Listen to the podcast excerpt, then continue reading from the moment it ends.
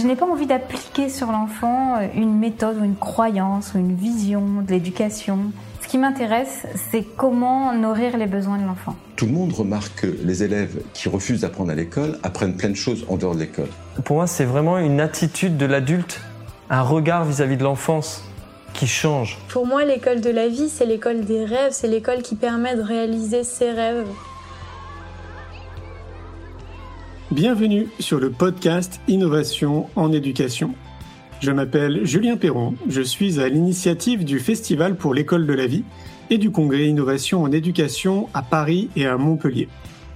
Voilà maintenant plus de huit ans que je mets beaucoup d'énergie autour de l'éducation, convaincu que tout part de là. À travers ce podcast, vous allez découvrir de nombreux professionnels qui se mobilisent pour accompagner les parents, les enfants et les enseignants. Je vous souhaite un merveilleux voyage sur la route de l'éducation positive. Aujourd'hui, j'ai le plaisir de recevoir Marie Legrand. De nationalité franco-suisse, Marie travaille en Suisse où elle exerce en tant que coach, consultante et formatrice. Ses champs de prédilection, les mécanismes de la motivation et de l'engagement. Parce que les jeunes d'aujourd'hui sont les professionnels de demain, elle œuvre à la fois dans le monde de l'entreprise et dans celui de l'éducation. Sa mission, créer des conditions de l'engagement et du plein épanouissement de chacun. Je vous souhaite une belle écoute. Bonsoir Marie. Bonsoir Julien. Merci. Oh. Merci de m'avoir invité ce soir. Bah, je t'en prie. Passer ce moment avec vous, avec toi, puis avec les, les auditeurs. Je vois personne, je ne sais pas si, si on est tous les deux ou si on est bien entouré, mais voilà. On est bien entouré. Déjà, il y a des gens qui nous laissent des messages. Il y a Swat, Céline, Lydie qui nous disent bonsoir. Donc Marie, bah, écoute, je vais te laisser te présenter un peu comme d'habitude. J'aime bien que les invités se présentent parce que bah, je trouve que vous êtes les mieux placés pour parler de vous. Alors du coup, bah, qui es-tu Marie ? Alors, qui je suis ? Bah écoute, euh, je vais commencer par le début en essayant d'être brève. J'ai commencé par euh, être enseignante, institutrice en classe enfantine. Voilà, il y a plus de trente ans. Et puis, euh, j'ai enseigné un trimestre. Et au bout d'un trimestre, je me suis dit, euh, je ne peux pas continuer, je ne peux pas envisager ma carrière comme ça parce que euh, je me sentais démunie pour aider certains élèves, en, temps, en tout cas, les aider autant que je, le, je voulais. Alors, je suis repartie euh, en sciences de l'éducation jusqu'au doctorat. Et puis, euh, avec le doctorat, bah, je me suis lancée, j'ai gardé un pied dans l'enseignement et puis un pied dans la, dans la formation des enseignants, formation initiale et continue. Voilà. Euh, j'ai enseigné après au primaire, je suis partie à Houston au Texas, j'ai enseigné au collège et au lycée en tant que professeure de F L E, français langue étrangère. Et quand je suis rentrée en France, euh, j'étais responsable pédagogique de centre de formation. Et puis là, j'ai été confrontée à une autre problématique. Euh, c'est celle de, on va dire, de l'efficacité, de la rentabilité. Alors, dans l'enseignement, c'est difficile d'utiliser ces mots-là, mais en même temps, j'étais attirée par le monde de l'entreprise parce qu'une entreprise, elle n'a pas le droit de ne pas être performante. Parce que si elle n'est pas rentable, elle met la clé sous la porte. Et moi, dans l'enseignement, je trouvais qu'il y avait trop d'enfants qu'on n'arrivait pas à aider, comme, enfin, comme, en tout cas, comme moi, je le souhaitais. Et donc, euh, je suis partie dans l'entreprise faire des formations. Chaque année, je partais en formation, voilà, euh, management, leadership, gestion de projet, euh, pour euh, découvrir une autre façon de, de penser, de structurer les choses. Voilà, donc ça, ça m'a apporté, mais c'était ce, ce goût pour, pour l'entreprise. Et puis, je suis venue au, en Suisse depuis douze ans. Euh, j'ai, euh, je suis responsable, j'étais responsable d'une, d'une école, euh, responsable pédagogique dans une école internationale. Et puis, en deux mille dix-sept, j'ai choisi de démissionner et de monter ma société Fort Ensemble parce que je suis convaincue qu'on est plus intelligent à plusieurs, on va plus loin, euh, on fatigue moins.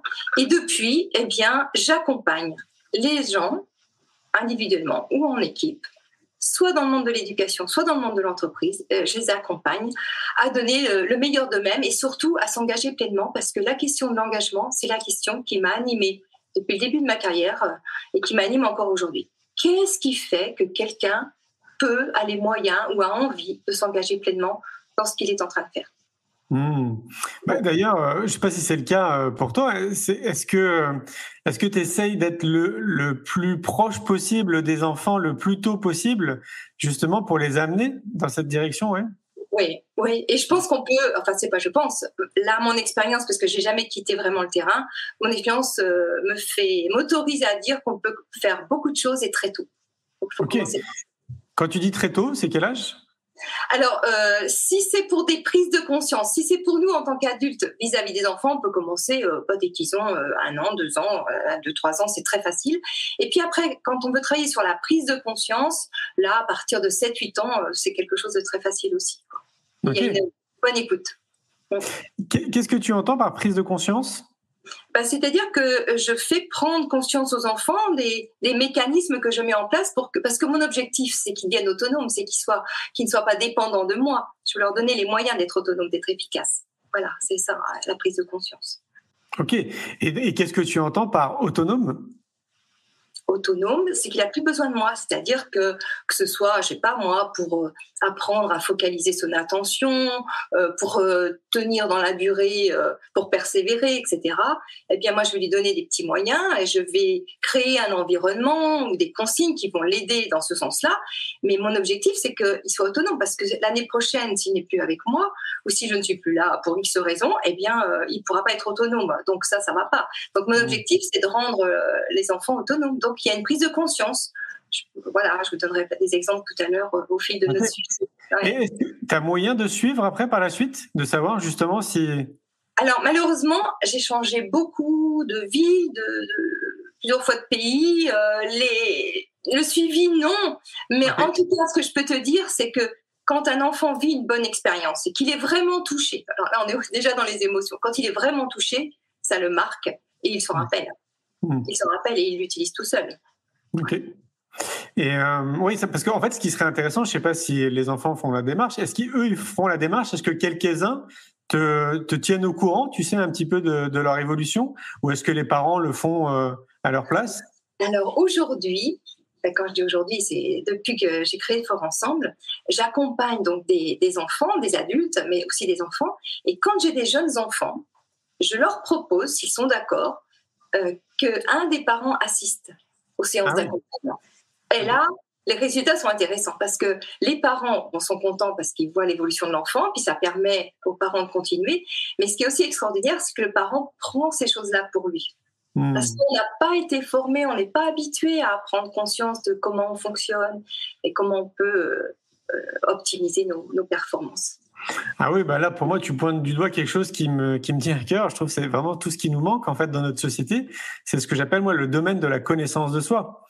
En réalité, on est, on est face à une population mondiale qui ne se connaît pas en fait, qui en tout cas qui passe à mon sens vraiment à côté de qui ils sont réellement, quoi. Et si on amenait ce, ce domaine-là, le savoir-être, la connaissance de soi le plus tôt possible, ouais, on ferait un joli cadeau à l'humanité, enfin au futur. Ouais, surtout Julien, euh, j'insiste dans le sens où ça me, j'ai à cœur de le dire, euh, les enfants sont mais très intéressés, très jeunes, sept huit ans, là, je peux t'assurer qu'ils sont intéressés. Mmh. Oui, ça ne m'étonne pas parce que c'est une période de notre vie où on est extrêmement curieux, on a envie d'apprendre, donc forcément. Bah oui. Puis ils sentent d'emblée que c'est bon pour eux, tu vois. Mmh. On parle d'eux, on s'intéresse à eux. Donc, parce que tu n'as aucun enfant qui a envie de, d'échouer, tu n'as aucun enfant qui a envie de pas, de pas réussir. Bah, c'est clair. Hein. Ils aspirent tous. Euh, regarde, quand il apprend à marcher, quand il apprend à parler, euh, quand il apprend à marcher, il tombe des centaines de fois avant de tenir debout. Et pourtant, il recommence parce qu'il a envie. Il a envie. Alors, je crois que même le, le, le chiffre précis, j'ai déjà entendu plusieurs fois, paraît-il qu'on tombe plus de deux mille fois. Bon. C'est, c'est, c'est gigantesque quand même. Non mais ça, ça pointe du doigt le, la niaque, tu vois, qu'on a pour, pour y arriver. Quand même. Moi, je suis convaincue que ça, on l'a en nous et que c'est toujours en nous, sauf que notre éducation, alors nos parents, nos, nos enseignants font que, bah voilà, notre éducation, elle nous pousse à abandonner assez vite. On n'est pas fait pour ça, on n'est pas bon pour ça. Euh, Ça me fait penser à un, un jeune garçon de dix ans que j'ai, j'ai accompagné pendant trois mois il y a, au début de l'année. Et euh, à un moment, dans le début du coaching, je lui ai demandé si, euh, comment il se voyait, s'il, s'il pensait qu'il pouvait euh, améliorer ses performances, améliorer ses notes. Et il baisse les yeux et il me dit « Je crois que je suis au bout de mes capacités. Je suis au, ma- non, je suis au maximum de ce que je peux faire. » Mais vraiment… Tu vois, il baisse les yeux et il me dit « Je crois que je suis au maximum de ce que je peux faire. » dix ans. Donc, bah, tout le travail, c'était de lui, justement de lui redonner confiance en lui. Et puis, euh, euh, trois mois plus tard, un, un matin, je reçois un S M S qui me dit « Marie, aujourd'hui, je me sens un héros ». Alors, euh, je lui réponds euh, « Ça veut dire quoi ?» Il y a quelques, quelques secondes qui passent, ou quelques minutes, je ne sais plus. Et puis, je reçois une photo. Et il y a ce jeune Raphaël qui est debout, bien droit, le menton relevé. Il s'est euh, habillé en Jedi. Et il tient son chien, euh, tel un molosse assis sur son train arrière. Et puis, c'est ça, voilà. Il m'a envoyé sa petite photo. Et alors, c'est symbolique, mais par rapport à trois mois plus tôt, le petit garçon qui dit euh, bah, « je crois que je suis au maximum de ce que je peux faire euh, ». Voilà. Donc, il, on a tout ça en nous. Il faut peu de choses, hein, mais vraiment, il faut peu de choses. Mais je pense mmh. qu'il faut que d'abord, l'adulte, alors là, moi, ponctuellement, mais ses parents par exemple, il faut que l'adulte en face y croit, parce que si il voit le doute dans notre esprit, ça c'est clair que voilà. Mais oui, mais complètement ouais. bah, c'est, moi c'est, c'est ce que je dis avec mon projet de, d'école de la vie. à, à mon sens, dans les futures écoles, ce qu'il faudrait, c'est avec l'école, donc pour les enfants, un centre de formation pour les parents, oui. un centre de formation pour les enseignants, et puis un centre de connaissance de soi pour tout le monde. Oui. Moi, moi, je rêve de développer le partenariat parents-enseignants. Mais c'est difficile parce que, euh, justement, on n'a pas appris, on ne sait pas comment faire et chacun, on va dire, a peur de l'autre. Et souvent, quand tu assistes à des conseils de classe ou à des rendez-vous avec des parents, euh, ah, tu sens qu'il y a des tensions. Ch- chacun défend son, son précaré. Alors que si on est centré sur l'enfant et juste dans la recherche de solutions pour l'aider, je veux dire, c'est le même enfant, on parle de, de la même, du même individu. Donc, oui, et puis ce qui, est, ce qui est dingue, c'est que tout le monde a le même objectif. Quand je dis tout le monde, c'est l'enseignant et les parents, ils ont le même objectif. En fait, l'idée, c'est le bien-être de l'enfant. Mais je te rejoins, hein, c'est, c'est vrai que c'est pareil aussi en France. Hein, il y a, tu sais, moi, je le vis aussi, dans, enfin, je l'ai observé aussi dans le monde de l'entreprise. J'ai l'impression qu'on a des fausses étiquettes, c'est-à-dire que dans le monde de l'entreprise, le patron, il a son étiquette et le salarié, il a son étiquette. Et je crois que c'est pareil aussi pour le, le corps enseignant et puis les parents qui, au final, ne, ne discutent pas réellement ensemble et n'essayent pas de se comprendre, quoi. Ouais. Bah, c'est pour ça que la première des choses, ça va être de, de libérer la parole pour que les gens puissent parler. Parce qu'une fois que, qu'on, qu'on s'exprime, bah déjà, la tension monte. Tu sais, moi, quand euh, j'étais responsable pédagogique et que je recevais des parents euh, mécontents, parce que quelquefois, bah, enfin, peut-être souvent, on les reçoit quand ça ne va pas, la première des choses, c'était de les écouter. Et on s'aperçoit, s'il y avait une petite caméra, on verrait très bien que le fait de les laisser parler, d'exprimer, parce qu'ils viennent parler de leur enfant, euh, c'est leur trip, hein. C'est leur ventre, donc c'est normal qu'ils soient, euh, euh, voilà, qu'ils mettent pas peut-être trop de forme au départ. Mais si on les laisse parler plutôt que de chercher à se défendre et à se justifier, on voit que la tension baisse. Et après, on peut rentrer en matière. Ouais. Là, on est dans le domaine de ce qu'on appelle la communication non violente. Ouais, tout à ouais. fait, tout à fait.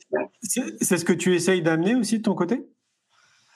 Bah, c'est ce que j'ai toujours essayé d'amener. Maintenant, euh, c'est jamais gagné, c'est jamais fini, mais c'est ce que j'essaie d'amener. Et puis, euh, c'est, c'est exactement ce que je fais aussi dans le monde de l'entreprise, là, parce que euh, tu as des gens qui sont hyper performants, et puis pourtant, tu t'aperçois que les problèmes majeurs en entreprise, ce sont les problèmes de communication, mmh. les relations humaines. Ouais. C'est de la souffrance pour l'individu, puis c'est de la, la souffrance pour l'équipe, et puis c'est, c'est, pas, c'est moins de performance. Ouais, c'est ça qui est dingue, hein, parce qu'en fait, si tu suis le cycle, en fait, ça commence sur les bancs de l'école, on va dire, mais c'est, je ne jette pas la faute sur le système éducatif. Hein, c'est, je dis les bancs de l'école parce que bah, c'est là, en fait, où on est instruit. Après, il y a nos parents, évidemment. En gros, on commence depuis qu'on est tout petit. Et finalement, il y a un cycle qui se continue comme ça, qui continue dans le monde de l'entreprise. Donc, d'où l'importance de se concentrer sur notre système éducatif, mais qui ouais. ne concerne pas que l'éducation nationale, qui concerne en réalité la société, quoi. Oui. C'est vraiment un problème global. C'est pour ça que travailler ensemble, c'est important. Et, ben ouais. Et moi, là, j'ai, j'avais, j'ai pris euh, aussi, euh, j'ai saisi l'opportunité de monter des, des ateliers parents-enfants. Euh, donc, c'est un enfant et un parent. Mais ça marche dans le sens où les gens participent, mais les, les parents viennent au départ pour accompagner leur enfant, mais ils en oublient euh, qu'ils sont là pour leur enfant. Parce qu'ils découvrent des choses, ils ne se sont jamais posé la question de comment ils fonctionnent et comment ils pourraient être plus à l'aise et comment ils pourraient être plus performants, comment ils pourraient mieux mémoriser, comment ils pourraient participer sans avoir peur, et cetera. Et donc, euh, bah, ils, ils, sont, euh, ils sont de vrais apprenants et puis finalement, euh, bah, ça, c'est, c'est super, quoi. Les enfants continuent. Euh, mais tu vois, tu disais, euh, il faudrait développer des choses comme ça à l'école. Alors oui, oui, oui, il faut les développer à l'école, mais je pense qu'il ne faudrait pas louper l'étape, c'est-à-dire créer des programmes de développement personnel à l'école sans prendre le temps de bien former les enseignants. Et pour moi, mmh. la formation des enseignants, ce n'est pas de les former encore en théorie, parce que quand tu vois la formation des enseignants, euh, ou que ce soit à peu près dans, le, la, dans, dans nos pays européens en tout cas, euh, ils ont une formation théorique consistante. Mais ils ne savent pas euh, comment l'appliquer vraiment en classe. Enfin, ils le savent en théorie encore, mais quand ils se retrouvent face à un groupe de vingt-cinq, avec euh, une proportion agitée, euh, d'autres qui, qui arrivent en retard, qui ne sont pas là, enfin, c'est vraiment très compliqué. Donc, euh, ce qu'il faut, si on veut travailler au niveau des émotions, mettre un programme de développement personnel en place, il faut qu'on le fasse vivre aux enseignants en formation. Parce que si on leur fait vivre et qu'eux-mêmes euh, éprouvent les, on va dire, les bienfaits, combien ça leur apporte et combien ils sont, ils sont mieux et plus performants, bah, d'emblée, ils vont le faire avec leurs élèves. Parce que sinon, j'ai vu, tu vois, dans des écoles internationales, il y avait des programmes de développement personnel, euh, well-being programme, et euh, ce qui se passait, c'est que, alors, on achetait des, des dossiers, des livres, des fichiers, et on faisait des photocopies, et on donnait, alors on faisait un petit topo, puis on donnait les fiches aux enfants, et puis chacun faisait la même fiche, et cetera. Donc, euh, je ne dis pas que c'est mal, mais je dis qu'on passe à côté de l'essentiel. Donc, euh, formons des gens pour euh, préparer les enseignants, pour qu'ils le vivent. Je suis complètement d'accord avec toi, je, je le dis très souvent aussi de mon côté, et c'est très bien de le souligner, et je pense qu'il faudra encore le dire et le redire, parce que je pense que quand on est du côté des parents, en fait, on ne se rend pas compte justement que les enseignants euh, n'ont pas été formés en fait à ça. Et c'est très juste ce que tu dis, c'est que de la théorie, et c'est pas du tout de pratique, mais en, quand je dis de la pratique, c'est de la gestion de groupe en fait, c'est de la gestion des émotions, c'est de la gestion de groupe avec euh, tous ces profils différents, ils ne sont pas formés en fait pour ça, ouais. Mais j'ai l'impression qu'on y va tout doucement. Oui, alors ce que je fais par exemple, moi, quand, euh, quand je suis en formation avec des enseignants, quand euh, on me demande de venir, euh, souvent, dans un premier temps, on me dit « Ouais, bah, c'est bien en gros ce que vous nous dites, euh, mais moi, dans ma classe, avec un tel, un tel, un tel, euh, j'y arriverai jamais. » Et donc, euh, je leur dis que je ne leur promets pas de résultats, mais ce que je leur propose, c'est de venir dans leur classe mmh. et de faire devant eux dans un premier temps. Alors, c'est des séances de cinquante minutes, donc je prends une séance de cinquante minutes, puis je fais à ma manière, voilà. Je les prends cinquante minutes. Et là, je peux t'assurer, en tout cas jusqu'à maintenant, euh, c'est la grande surprise. C'est-à-dire que les enseignants disent euh, oh, ils étaient tous engagés. Euh, un tel, euh, je n'ai pas eu besoin de faire de discipline, et cetera. Donc, euh, voilà. Alors, euh, euh, moi, je ne peux pas être là tout le temps. Donc, ce que je leur propose, premier temps, j'interviens. Et puis, ils regardent, ils sont tranquilles. Ils prennent des notes, je leur demande de prendre des notes sur euh, les propos des enfants, euh, leurs gestes, et cetera, pour que vraiment ils conscientisent euh, ce qui se passe. Et après, deuxième étape, euh, je, fais, je prépare avec eux et je mène avec eux. Deux fois, parce que je ne peux pas être là tout le temps, je ne peux pas me démultiplier. Mais pour, pour leur montrer que c'est vraiment une réalité possible et qu'il ne faut pas changer forcément beaucoup de choses. Et c'est déjà changer son, son regard, son état d'esprit. Mais oui, c'est ça, parce qu'on peut aussi entendre assez souvent, oui, en fait, c'est, on n'a pas d'argent. Euh, et en fait, ce n'est pas du tout une question de coût, c'est ce que tu viens de dire, c'est un changement de regard, un changement de posture. Oui, alors s'il y a plus d'argent, ça peut être plus facile parce qu'on a moins d'élèves, on a plus d'enseignants. Mais j'ai vu, alors la chance des écoles internationales, c'est que les effectifs sont plus petits. J'ai vu des classes avec onze élèves. C'était pas forcément mieux. Puis j'ai vu mmh. des classes de vingt-cinq où c'était super. Donc, euh, c'est pas une question d'argent. En tout cas, en, dans un premier temps, c'est pas une question ni d'argent euh, ni, ni de nombre de, de nombre d'élèves, quoi. Ouais. Et quand tu vois le, le profil des personnes qui s'intéressent au travail que tu fais, est-ce que tu as l'impression que c'est tout le temps à peu près les mêmes profils ou c'est assez éclectique ? C'est assez... oh, je... Disons que je ne fais pas attention à ça. En fait, j'essaie de prendre tout le monde et de toucher un maximum de personnes. Ce que je remarque, c'est que c'est difficile de faire bouger les mentalités. Non pas parce que les gens euh, ne veulent pas, c'est pas ça, c'est que euh, il faut rentrer dans une dynamique euh, sur le long terme. Alors, quand je dis long terme, enfin en tout cas dans la durée. C'est-à-dire qu'une formation ponctuelle, les gens me disent ouais bah c'est intéressant, euh, voilà, ils mettent pas en pratique. Maintenant je change ma mon fusil d'épaule, je vais en classe, je fais devant eux, je fais avec eux. Et pour autant ça change un peu, mais ça change pas fondamentalement parce que j'y vais que trois fois. Et on sait, Julien, dans les recherches nous disent qu'un changement, c'est difficile, il faut au moins vingt et une fois, vingt et un jours. Mmh. Donc, je suis aussi encore en train d'adapter, j'essaie d'être agile. Euh, ce que j'essaie de faire, c'est de suivre moins de personnes, mais de les suivre sur la durée. Ça va vous en être long, mais que le prof puisse m'appeler, me dire, voilà, on passe un quart d'heure de temps en temps, on prépare une séance de temps en temps, et je l'accompagne sur plusieurs mois. Voilà, ça marche.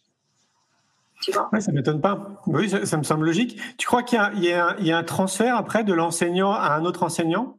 Est-ce que lui-même va aller semer les graines après, derrière ? Alors, alors pas forcément, parce que c'est encore... Euh, bon, je suis, j'étais et je suis encore enseignante à tout, de temps en temps, donc vraiment, euh, je, je respecte profondément les enseignants et ils sont tellement submergés par toutes leurs obligations par ailleurs, donc il euh, faut surtout que mon propos soit perçu positivement, mais c'est de dire qu'ils ont l'habitude, ils sont dans leur classe.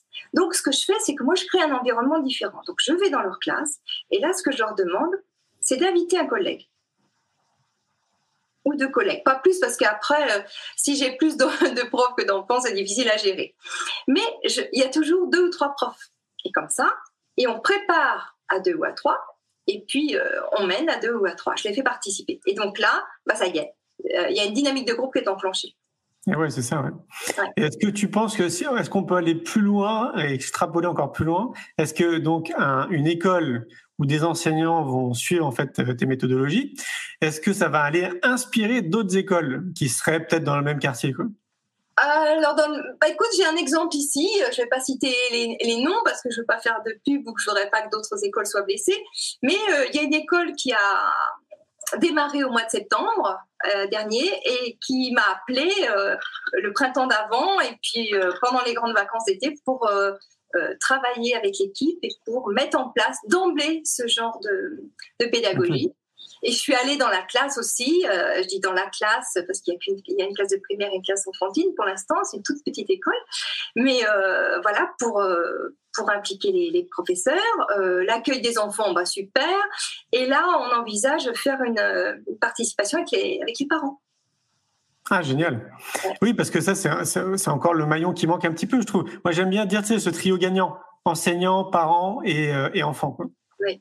Mais c'est difficile parce que ça ne correspond pas aux mentalités. Donc, ça bouge, mais ça bouge lentement. Mais il ne faut pas désespérer, il faut continuer, continuer, continuer. Et le meilleur moyen, Julien, pour moi, ben, c'est de toucher les enfants. Parce que les enfants, c'est l'avenir, hein. C'est, voilà, c'est la société de demain.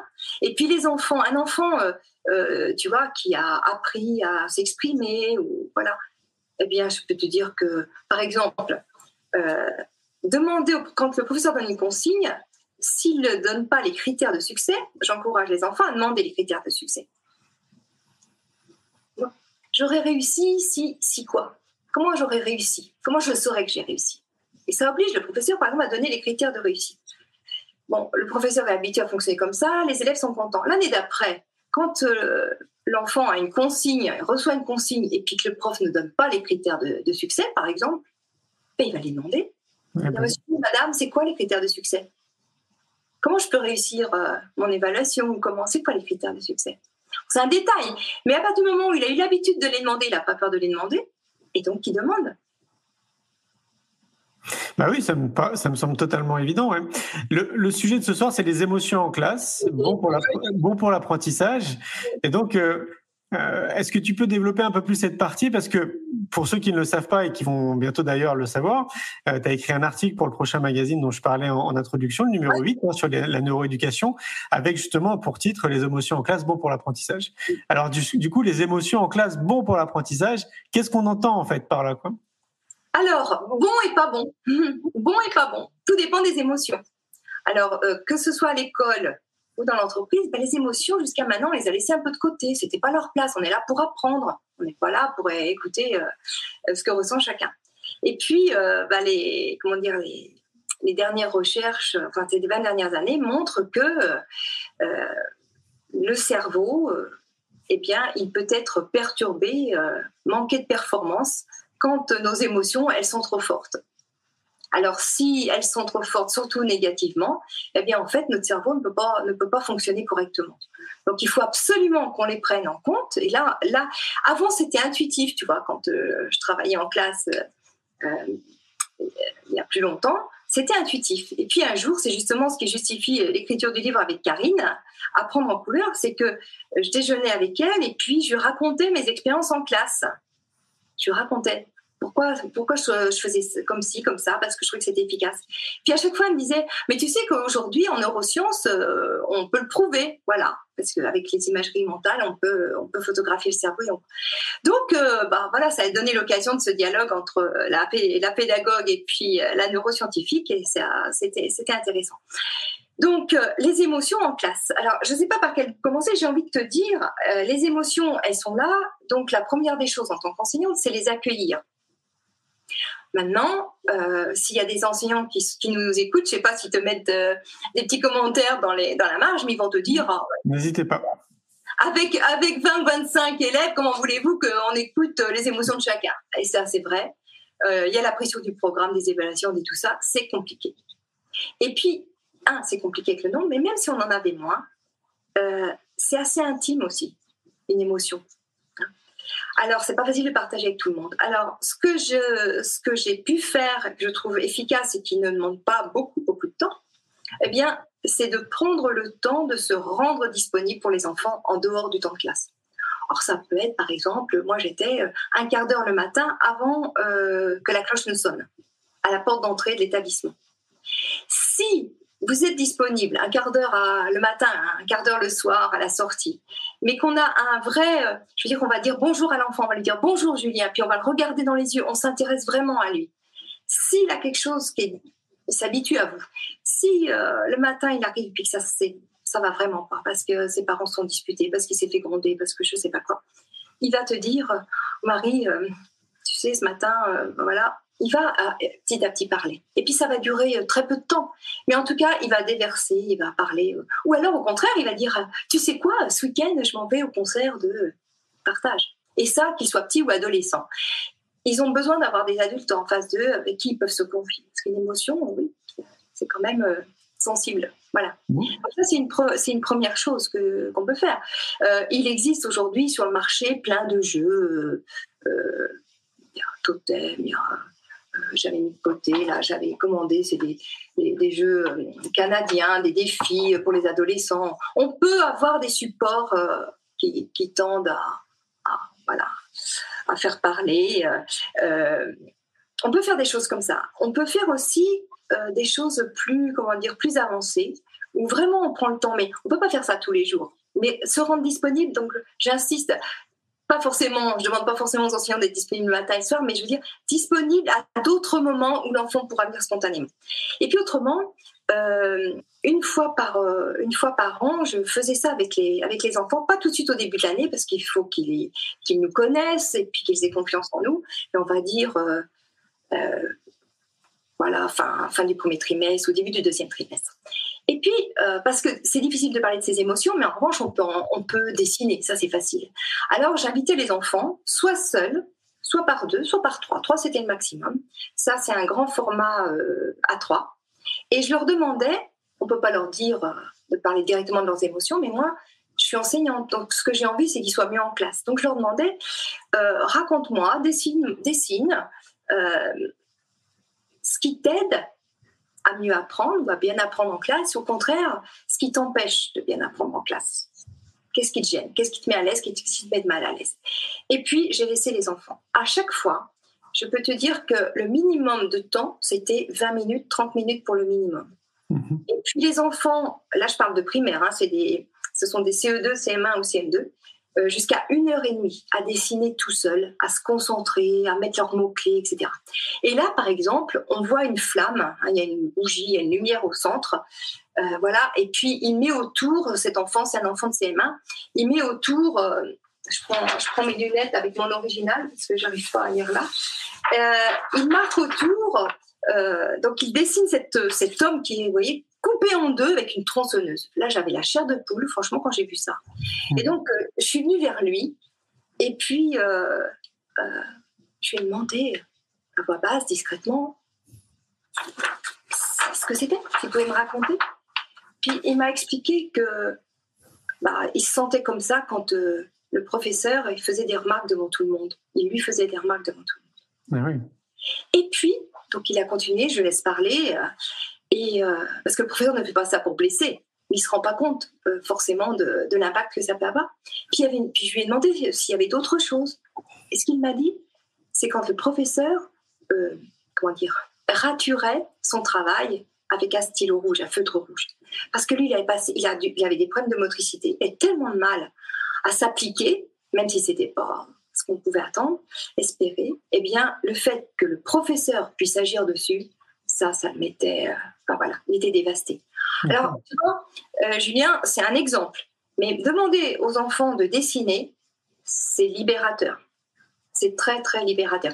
Il y en a une deuxième, si tu veux bien la montrer, que, que je t'ai ouais. partagée, pour montrer que si on les laisse, euh, il faut les mettre en confiance, parce que sinon, ils vont...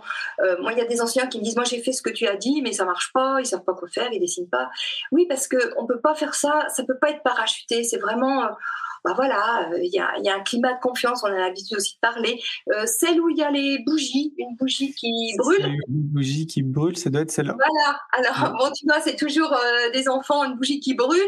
Et puis l'autre, euh, c'est la bougie où, sur laquelle il souffle, elle, est, elle s'éteint. Et puis il raconte que, euh, ben voilà, euh, il aime bien que ce qui le rend heureux, ce qui lui fait plaisir, euh, ce, qui, euh, ce qui rend son, son cœur positif, ben, c'est qu'on les laisse parler. En classe, qu'ils puissent parler, mais parler pour travailler, hein, mais parler avec, avec, son, avec son camarade. Euh, il nous dit là euh, que ce qu'il démobilise et tout ça, c'est les questions, euh, les consignes qui ne sont pas claires, ou quand c'est des exercices qu'on ne peut pas faire tout seul, qu'on a obligatoirement besoin d'aide, et cetera. Donc euh, voilà, j'ai un trésor, parce que je dis toujours j'ai un trésor, j'ai presque une centaine de mind maps comme ça, grand format. Ben, il y a une richesse à l'intérieur. Donc euh, message aux enseignants qui nous écoutent, c'est que prendre le temps, leur donner la possibilité de dessiner, d'écrire les mots-clés, mais sans jugement, c'est juste raconte-moi. Au pire, c'est raconte-moi si on ne comprend pas. Et c'est déposer, mais quelle manne d'informations pour euh, répondre aux enfants et de savoir justement ce qui génère des émotions négatives, ou le professeur qui corrige au rouge, il a envie de mettre des annotations pour rendre service. Voilà. Donc, euh, juste comprendre, parler, libérer. Ouais, donc du coup, j'ai envie de dire bon pour les apprentissages, quoi. Ah oui, bon pour les apprentissages. Maintenant, euh, toutes les émotions euh, négatives ne sont pas mauvaises. C'est-à-dire que ce qui est important, c'est que l'émotion, elle soit de courte durée. C'est-à-dire que si on est un petit peu stressé, hein, bah ça a du bon. Pour nous aussi, dans, dans notre vie d'adulte, ça nous, ça nous stimule, ça nous encourage à aller plus loin. Mais il faut que ce soit de courte durée, parce que sinon, euh, bah ça nous, ça nous impacte très fort, quoi. Et puis, ouais. autrement... Pardon. Vas-y, vas-y, continue.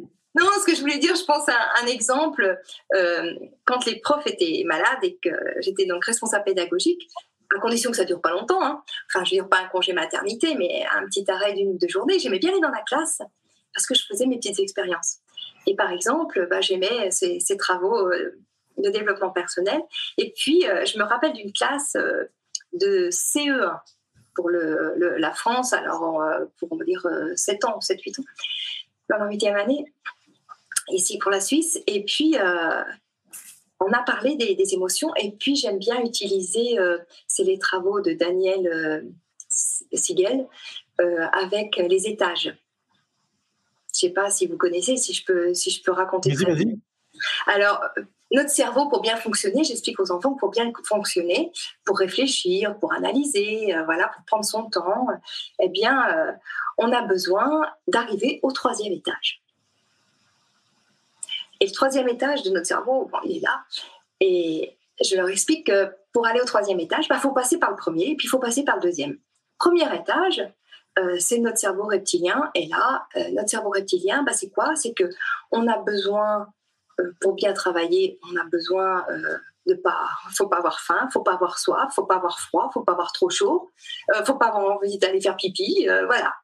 Alors tout ça, eh bien, il faut s'en occuper. Parce que si on n'est pas prêt, on ne va pas passer au deuxième étage. Alors, mais on y fait attention, on aère sa classe régulièrement pour qu'il y ait de l'oxygène qui rentre, parce qu'ils ont les joues toutes rouges, ils ont chaud, euh, voilà. Mmh. Euh, on ne les empêche pas d'aller aux toilettes, ils ont envie d'aller aux toilettes. Si, bon voilà, c'est des petites choses, alors vous allez me dire, oh, mais ce n'est pas toujours facile. Peu importe, ayez conscience que s'ils ne franchissent pas ce premier étage, ils n'iront pas au deuxième. Alors, je leur explique, après, on va au deuxième étage. Cerveau limbique, celui des émotions. Et là, eh bien, est-ce qu'on est bien Est-ce qu'on est bien ou est-ce qu'on a peur? Est-ce qu'on est stressé? Est-ce qu'on est anxieux? Est-ce qu'on a de la tristesse? Est-ce qu'on est fâché? Est-ce qu'on est... Voilà. Parce que si on n'est pas dans une dynamique euh, positive, eh bien, on ne pourra pas atteindre le troisième étage. Donc ça aussi, c'est à régler avant. Et puis, si tout ça, ça va bien, eh bien, on peut atteindre le troisième étage. Et là, on va pouvoir réfléchir, travailler, se concentrer. Et, et puis, petite anecdote, mais vraie, mais j'adore cette, cette anecdote. Je, je, la, je la cite régulièrement parce qu'elle m'avait vraiment touchée. Euh, donc, je, je, je fais un remplacement en C E un euh, courant du premier trimestre à l'automne. Voilà. De retour des vacances de Pâques, je vais, euh, pendant, à la fin de la récréation, je croise une classe qui rentre. Et puis, un petit, petit Julien. Peut-être qu'il se reconnaîtra aujourd'hui, il doit être bien grand. Petit Julien, et qui me croise et qui me dit « Marie, je voudrais te dire quelque chose. » Et Julien, c'est un enfant qui a, voilà, enfin, qui a besoin d'aide. Alors, euh, je fais signe à l'enseignante que je le prends avec moi et que je le ramène en classe dans quelques minutes. Je l'emmène dans mon bureau et puis je l'invite à s'asseoir à, à côté de moi. Je me mets bien en face de lui et puis euh, je, je, je t'écoute. Et il me dit, tout de go, « Marie, je suis coincée au deuxième étage. » Et là, je te jure que j'ai, j'ai, eu, j'ai eu la chair de poule parce que c'était à l'automne. J'ai fait ça une fois. Je ne suis pas dans la classe. L'enseignant n'était pas là. Donc, elle n'a pas, elle a pas fait perdurer la chose. Il me dit, « Je suis coincée au deuxième étage. » Alors, je lui demande de me raconter. Et en fait, il avait perdu son petit chat le matin. Le chat s'était fait écraser. Et donc, il ne pouvait pas travailler, pas travailler. Il s'est fait gronder. Euh, il était privé de récréation. Il est resté à côté de l'enseignante, et cetera. Important de libérer la parole. Et pour te dire que, tu vois, C E un, ils sont touchés, ils comprennent. Tu vois, six mois après, il me dit, « Marie, je suis coincée au deuxième étage. » Et le fait de le dire, je n'ai pas, j'ai pas ré, réanimé son chat, mais le fait de le dire, il a déposé un peu son paquet. Donc, il est retourné en classe et voilà. C'est, bon, c'est un petit exemple, mais pour moi, il est tellement révélateur, quoi. Est-ce que tu penses que ça sous-entend que ce paquet n'a pas été libéré auprès des parents? Bah, si tu veux, si peut-être, mais c'est en classe qu'il avait des soucis, là. Ok. En tout cas. Okay. Oui, donc besoin quand même d'en parler, peu importe, même si ça a été évoqué au sein du foyer. Bien sûr, bien sûr. Il faut avoir cette nécessité d'en parler aussi. Okay, okay. Parce que tu vois, il est en classe, je sais pas, moi, il est en train de faire de, de la grammaire, des mathématiques. Euh, euh, donc, on n'a pas besoin d'y passer beaucoup de temps, mais c'est important de, d'en, d'en parler. Et ils sont, ils sont vraiment intéressés, vraiment intéressés. Mmh.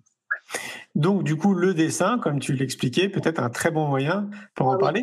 Tu, tu as d'autres dessins tu veux que, que je montre? Oui, il y en a un autre, si tu veux, que je t'avais donné. Euh, je ne sais plus quel c'est. Il y avait une tête de mort. Celui-là?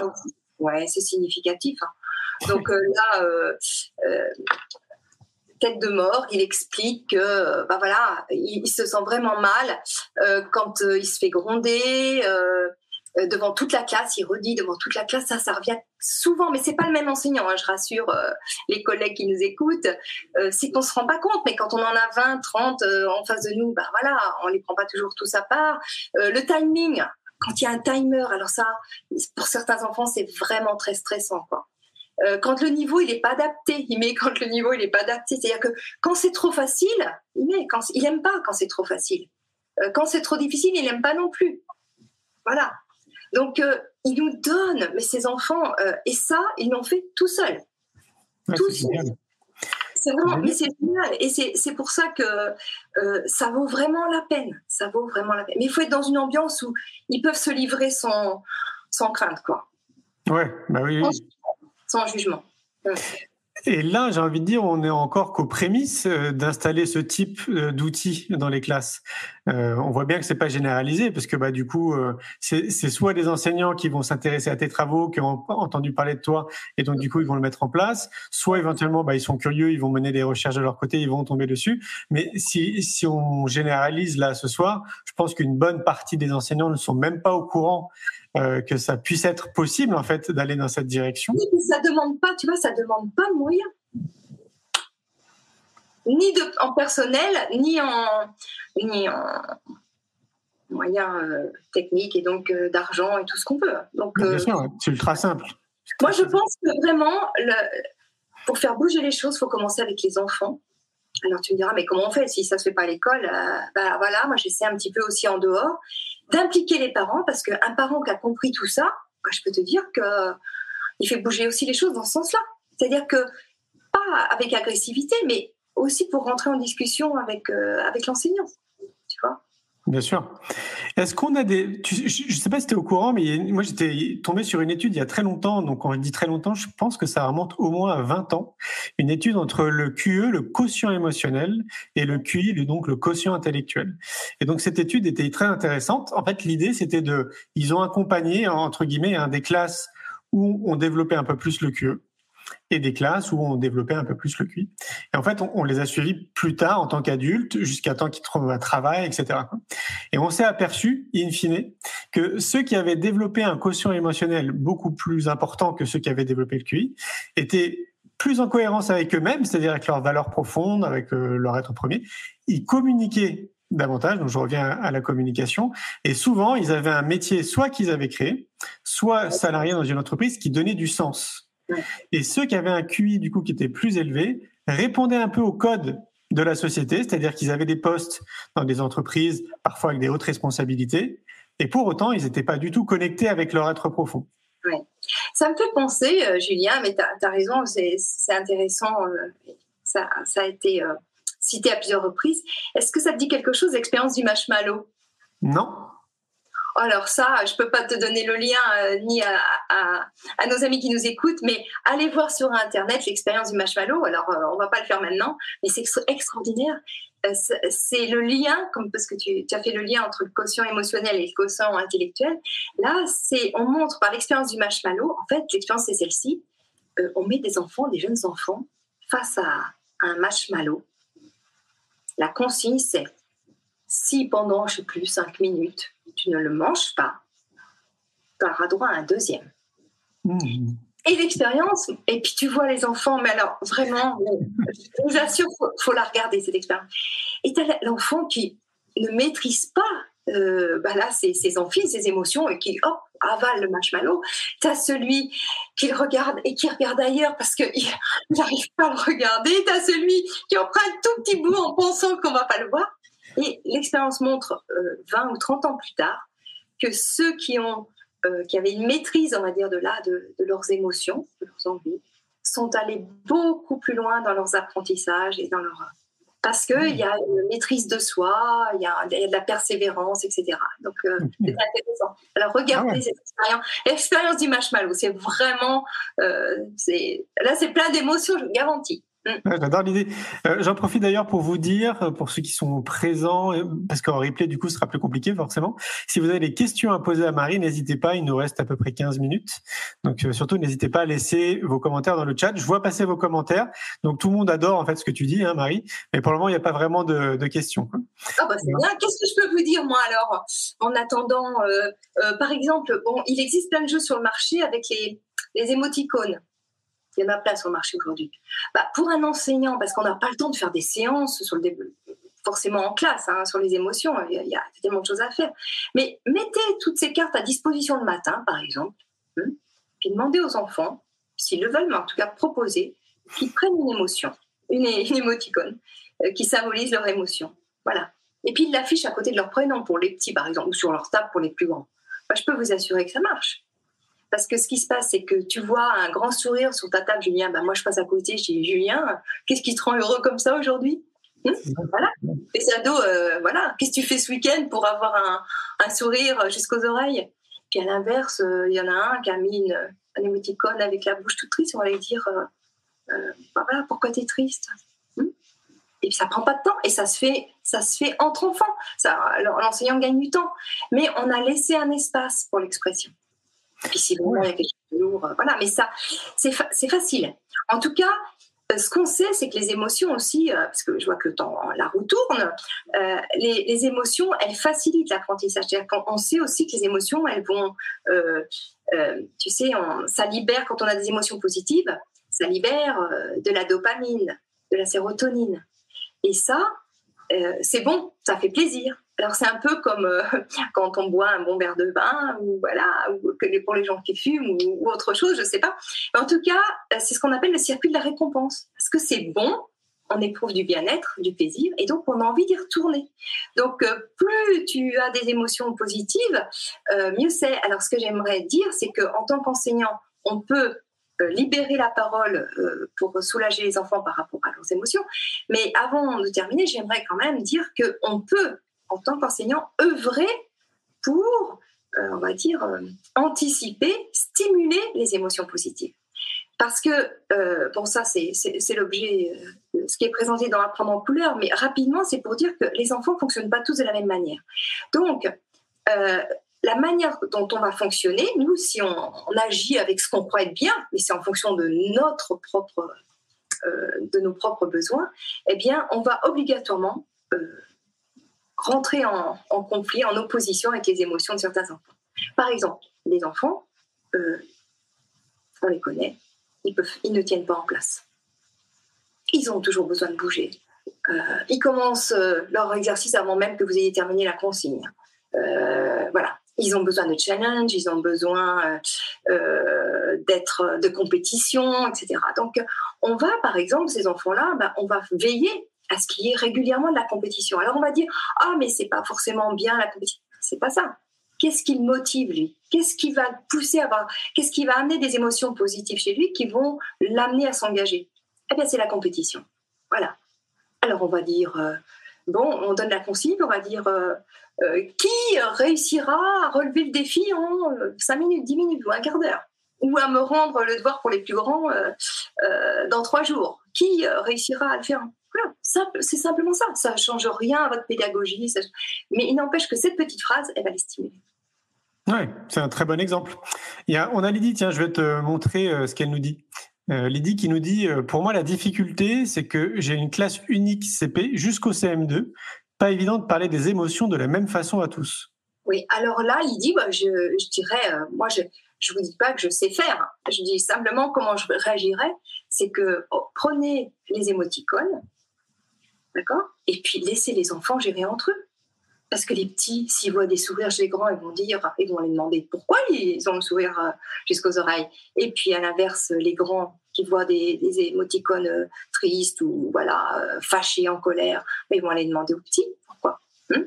T'as perdu ton doudou, t'as, tu t'es fâché, tu t'es fait gronder ce matin, et cetera. Ils vont gérer. Lâchez aussi, on ne peut pas tout faire, nous. Lâchez. Oui, c'est clair. Et puis tu le disais aussi tout à l'heure, je trouve qu'il y a quelque chose qui est très intéressant, c'est de l'amener le jeu. Tu citais des boîtes de jeu. Euh, je trouve que c'est, c'est très intéressant justement d'amener le jeu dans ces, dans, autour des émotions. Oui, alors c'est Karine hein, qui a fait, euh, que tu as invitée, qui a parlé, qui a parlé du jeu dans les émotions. Alors c'est, dans, dans l'apprentissage, c'est vrai que le jeu va générer des émotions positives parce que dans le jeu, eh bien, le statut de l'erreur euh, est complètement différent. Dans le jeu, on n'a pas peur de se tromper. Et au contraire, ça va être apprécié le fait d'essayer de nouvelles stratégies. D'accord ? Donc, euh, on peut utiliser la dimension ludique dans n'importe quel apprentissage, même quand on fait de la grammaire. Hmm ?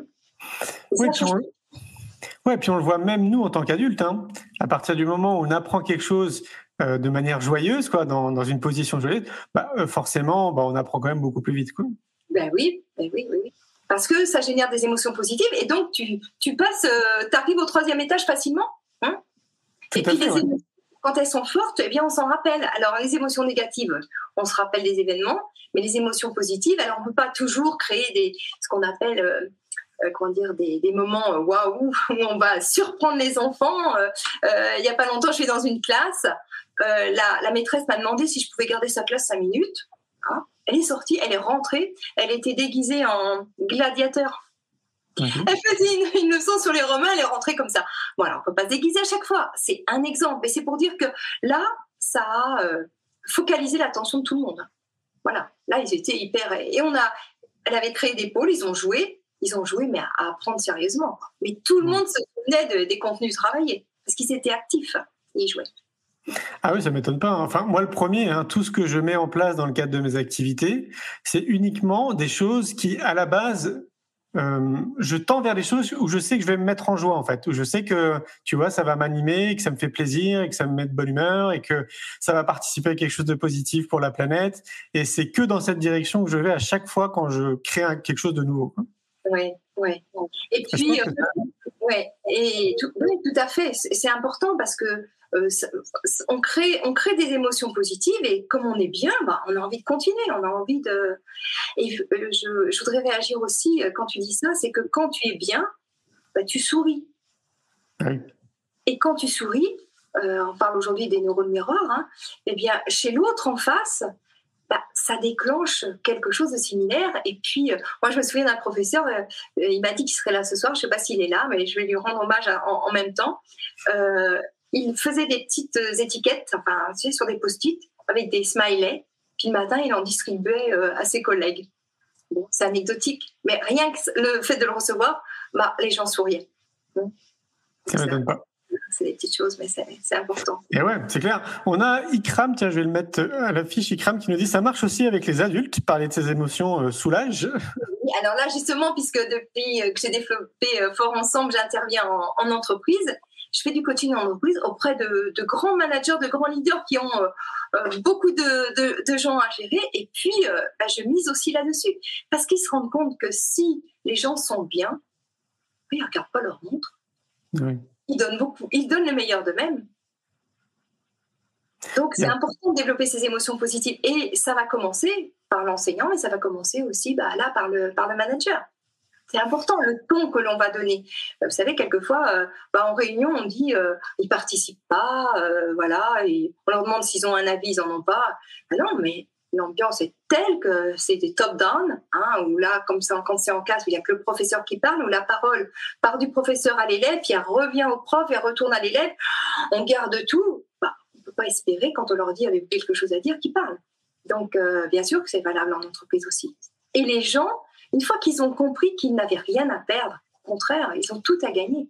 Et puis, on fatigue beaucoup moins dans une ambiance positive.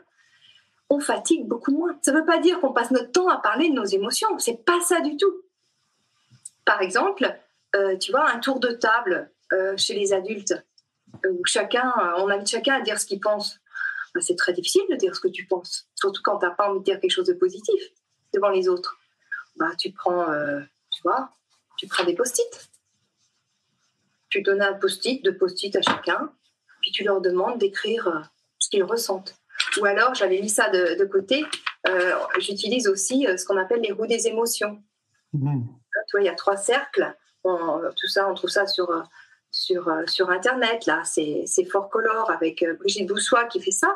Mais il y a un premier cercle, euh, c'est qu'est-ce que je ressens dans mon corps ? J'ai les mains moites, j'ai le cœur qui bat fort, j'ai chaud. Hein ? Qu'est-ce que je ressens comme émotion ? Ben, j'ai peur. J'ai, j'ai peur qu'on se moque de moi, euh, je ne sais pas quoi dire, et cetera. On me pose la question, quelle référence, la roue des émotions ? Là, c'est Four Colors, quatre, le chiffre quatre, et puis Colors, C O L O R S. Ok. Mais il y, y en a plein aussi, euh, voilà. En tout cas, on, on peut les commander. Bon, c'est un petit outil, mais le fait d'être obligé de... De, de chercher bon, qu'est-ce que je ressens dans mon corps, qu'est-ce que je ressens dans mon cœur, et ça veut dire quoi, c'est quoi mon besoin ? Bah, j'ai besoin euh, d'être appréciée, j'ai besoin d'être écoutée, j'ai besoin. Et puis donc, on termine par j'agis. Ça pousse toujours à l'action, l'émotion. Parce que Julien, euh, tu sais que l'émotion, euh, ça vient de émovérer, mettre en mouvement. La, l'émotion, elle nous dit quelque chose, elle, elle nous pousse, elle nous dit, si on en ressent une, c'est pour ça qu'il faut la, comment dire, l'écouter, la prendre en compte. Il ne faut pas la nier, parce qu'elle nous donne un message pour agir. Oui, et donc, c'est vrai que dans notre société actuelle, hein, peu importe le pays dans lequel on est, j'ai vraiment le sentiment qu'on nous coupe justement très tôt de nos émotions. Oui, ouais, très tôt. Très et tôt. Ouais. Et donc, ouais, c'est ouais. ça. Et l'idée, c'est bah, justement, c'est d'accompagner le plus tôt possible les enfants dans cette écoute des émotions, et puis surtout, en fait, d'en parler, quoi. Tu sais, je, j'ai, j'ai encore ça en tête. J'ai encore ça en tête en tant que garçon. Tu sais, moi, euh, je crois qu'il y a beaucoup de garçons qui vont se reconnaître. Nous, on nous dit quand on est enfant de pas pleurer parce qu'on est des garçons. Ouais. Et ouais. Ouais. Ouais. T'es grande, euh, t'es grande, t'es grande. Tu pleures pas. T'es un garçon, tu pleures pas. Tu sais, ce qui m'a motivée pour moi pour faire, euh, pour choisir mon métier, et puis surtout euh, le fait que ça m'anime autant aujourd'hui que le premier jour, c'est que quand j'étais enfant, j'adorais l'école parce que j'adorais apprendre. En revanche, mmh. j'ai toujours souffert à l'école parce que j'avais peur, peur de me faire gronder, peur d'avoir une mauvaise note, peur de pas, voilà, peur, peur, peur tout le temps. J'étais, franchement, ouais, j'avais peur. Et très tôt, mais je, j'ai des souvenirs à l'âge de quatre ans, quatre cinq ans, je me suis dit, quand je serai grande, je, je serai maîtresse. Et je me rappellerai, quand je serai grande, je me rappellerai comment c'était quand j'étais petite. Et moi, je, euh, je serais gentille avec les enfants. Alors, c'est pas que les, les profs étaient forcément méchants, mais ils me faisaient peur, quoi. Et ça, ça m'a animée tout le temps. Qu'est-ce que je peux faire euh, parce qu'en fait, je suis exigeante hein, avec, euh, dans, dans, dans mes attentes. Parce que, et pourquoi je suis exigeante ? Parce que je crois dans les capacités de chacun. Je crois vraiment que, mis à part quelques exceptions avec des problèmes, on va dire, euh, physiologiques, neurologiques reconnus, tous les enfants, tous les enfants peuvent, peuvent réussir. D'ailleurs, euh, y a, euh, dans, la, dans la vie, dans le monde réel, on a plein de gens qui n'ont pas de diplôme euh, et puis qui ont réussi brillamment sans passer forcément par l'école. Donc, euh, on a tous beaucoup de capacités, quoi. Donc, euh, oui, et puis alors moi, je suis un exemple incarné, je n'ai aucun diplôme. Ouais, ouais. Donc, on peut très bien réussir sa vie euh, sans bien diplôme. Bien sûr, bien sûr, mais on en a plein de, de, de personnes euh, comme ça hein, autour, mmh. autour de nous. Ouais. Merci beaucoup, Marie. Euh, comment on fait pour euh, te contacter pour les gens qui aimeraient rentrer en contact avec toi ? Alors, pour me contacter, euh, moi, je ne peux pas l'afficher là parce que je ne vois plus rien, mais on me contacte à, alors à, mon, à mon adresse contact at Fort Ensemble, F O R T S, ensemble point C H. Et je vous répondrai, promis. promis. Est-ce que tu es présente sur les réseaux sociaux ? Alors, un peu, mais pas autant que je voudrais parce que, parce que je suis très occupée et que je préfère répondre aux gens que de, de m'occuper de mes réseaux. Mais on peut me... Alors, j'ai mon site Fort Ensemble, vous allez me trouver. Euh, voilà, donc là, vous pouvez m'envoyer des messages depuis mon site Fort Ensemble. Euh, je suis sur LinkedIn, toujours à, à Fort Ensemble, et puis, euh, ou à Marie Legrand aussi, je ne sais plus comment, euh, voilà, tu vois, je ne sais même plus comment c'est mis exactement. Je suis sur Facebook, je suis sur Instagram, donc j'y suis, mais euh, euh, je ne m'en occupe pas tous les jours, mais j'y suis et je, réponds, je, je vous répondrai. Donc le plus simple, si on veut rentrer en contact avec toi, si je résume, c'est plutôt de t'envoyer un mail. Oui, oui. Okay. Mais vous pouvez, si vous ne vous rappelez plus du mail, vous allez sur mon site Fort Ensemble et depuis là, vous pouvez m'envoyer un, un mail facilement. Voilà. Super. Et là, je répondrai. Ça, c'est le moyen le plus sûr. Et puis après, euh, quand on a, on va dire, lié connaissance, bah, je vous passe mon, mon téléphone. Voilà. Génial. Merci beaucoup, Marie. C'était Alors, bonne soirée. Merci de ton accueil. Merci aux, aux gens d'avoir été là. Et puis, euh, bah, j'attends vos, vos commentaires. Je serai contente de, de les lire, de répondre à des questions. Voilà. Merci. À tout, à tout bientôt. Belle soirée. Merci, au revoir. Bye bye. Un grand merci pour votre écoute. J'espère que vous avez passé un bon moment avec nous. Pour aller plus loin dans votre recherche, nous avons créé un magazine papier, le magazine Innovation en Éducation. Un magazine que vous retrouverez uniquement sur abonnement, livré tous les deux mois partout dans le monde. Un magazine cent pour cent éco-responsable, quatre-vingts pages en moyenne, sans publicité. À travers le Festival pour l'École de la Vie ou le Congrès Innovation en Éducation, nous rencontrons des milliers de professionnels qui proposent des solutions pour les parents, les enfants et les enseignants. Ce magazine se veut être un pont avec le podcast, nos événements et les films que j'ai réalisés. On se retrouve maintenant la semaine prochaine et entre-temps, je vous souhaite une très belle route.